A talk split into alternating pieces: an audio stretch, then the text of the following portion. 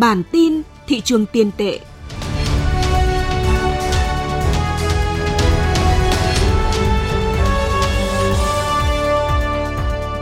Xin kính chào quý vị. Đây là bản tin thị trường tiền tệ của Thời báo Tài chính Việt Nam.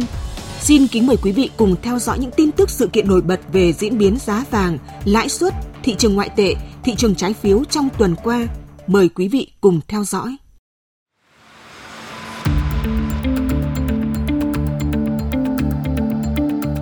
Thị trường tiền tệ trong nước trong tuần qua ghi nhận những động thái từ phía ngân hàng trong việc tiếp tục bàn thảo những giải pháp mới để khơi thông vốn hướng đến doanh nghiệp. Ở góc độ quốc tế, Cục Dự trữ Liên bang Mỹ Fed tăng lãi suất lần thứ 11 trong vòng một năm là tâm điểm chính của thị trường tài chính. Tuần qua, Ngân hàng Nhà nước Việt Nam đã chủ trì tổ chức tọa đàm tăng khả năng hấp thụ vốn cho doanh nghiệp. Theo Ngân hàng Nhà nước, quy mô tín dụng 6 tháng đầu năm đạt khoảng 12,5 triệu tỷ đồng, tăng 4,73% so với cuối năm 2022, trong khi mục tiêu tăng trưởng tín dụng cả năm 2023 là 14%. Điều này phản ánh về khó khăn chung về sức hấp thụ vốn của nền kinh tế trong bối cảnh khách quan với nhiều yếu tố chi phối. Trong đó, một trong những khó khăn của doanh nghiệp hiện nay, nhiều doanh nghiệp bị thiếu đơn hàng để sản xuất, trong khi chi phí sản xuất tăng cao khiến hiệu quả hoạt động suy giảm. Nhiều doanh nghiệp phải cắt giảm lao động, thu hẹp sản xuất, thậm chí phải đóng cửa, ngừng hoạt động vì thua lỗ, dẫn tới nhu cầu vốn vay giảm, Trước thực trạng này, nhiều doanh nghiệp không thể mở rộng sản xuất, vì thế cũng không có nhu cầu vay vốn dù lãi suất thời gian qua đã giảm. Trong bối cảnh này, ông Nguyễn Quốc Hùng, Tổng thư ký Hiệp hội Ngân hàng Việt Nam cho biết, ngành ngân hàng nên tiếp tục triển khai các chương trình cho vay liên kết, chuỗi cung ứng, tích cực triển khai chương trình kết nối ngân hàng doanh nghiệp để cùng tháo gỡ đồng bộ những khó khăn vướng mắc. Về phía doanh nghiệp, ông Hùng cũng cho rằng doanh nghiệp cần quyết liệt tái cơ cấu cả về chiến lược, cơ cấu tổ chức, hoạt động, tài chính và quản trị doanh nghiệp nhằm nâng cao năng lực cạnh tranh, tăng trưởng về tài sản. Minh bạch tài chính và thông tin hoạt động làm cơ sở để các ngân hàng thẩm định cho vay. Một trong những động thái của thị trường tiền tệ thế giới tuần qua là việc Fed đã thực hiện đợt tăng lãi suất lần thứ 11.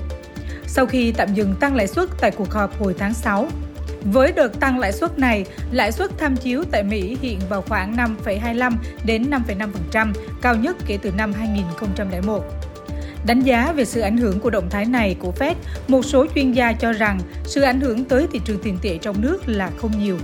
Đặc biệt, những đợt tăng lãi suất gần đây của Fed đã không tạo ra biến động gì đáng kể đến Việt Nam. Thậm chí trong thời gian Fed tăng lãi suất, Việt Nam vẫn thực hiện các hành động ngược là giảm lãi suất điều hành 4 lần liên tiếp kể từ đầu năm 2023 đến nay. Nói về đợt tăng lãi suất trong lần gần đây nhất, tiến sĩ Nguyễn Hữu Huân, trưởng bộ môn thị trường tài chính thuộc Đại học Kinh tế Thành phố Hồ Chí Minh cho biết, ảnh hưởng của Fed lần này cũng sẽ không quá lớn bởi nhiều vấn đề đã được dự báo từ trước. Quan điểm của Fed hiện nay đã khá rõ ràng, chừng nào lạm phát chưa về 2% thì họ sẽ tiếp tục tăng lãi suất hoặc ít nhất sẽ vẫn giữ mặt bằng lãi suất cao. Sau quyết định tăng lãi suất của Fed, thị trường vàng chưa có phản ứng rõ ràng ngay, thậm chí vẫn tăng nhẹ trong ngày hôm đó. Tuy nhiên vàng đã bị xả hàng bán ra khá mạnh trong ngày tiếp theo. Đến chiều ngày 28 tháng 7, giá vàng thế giới chỉ còn ở mức 1.950 đô la Mỹ một ao, giảm tới khoảng hơn 20 đô la Mỹ so với thời điểm trước đó 2 ngày.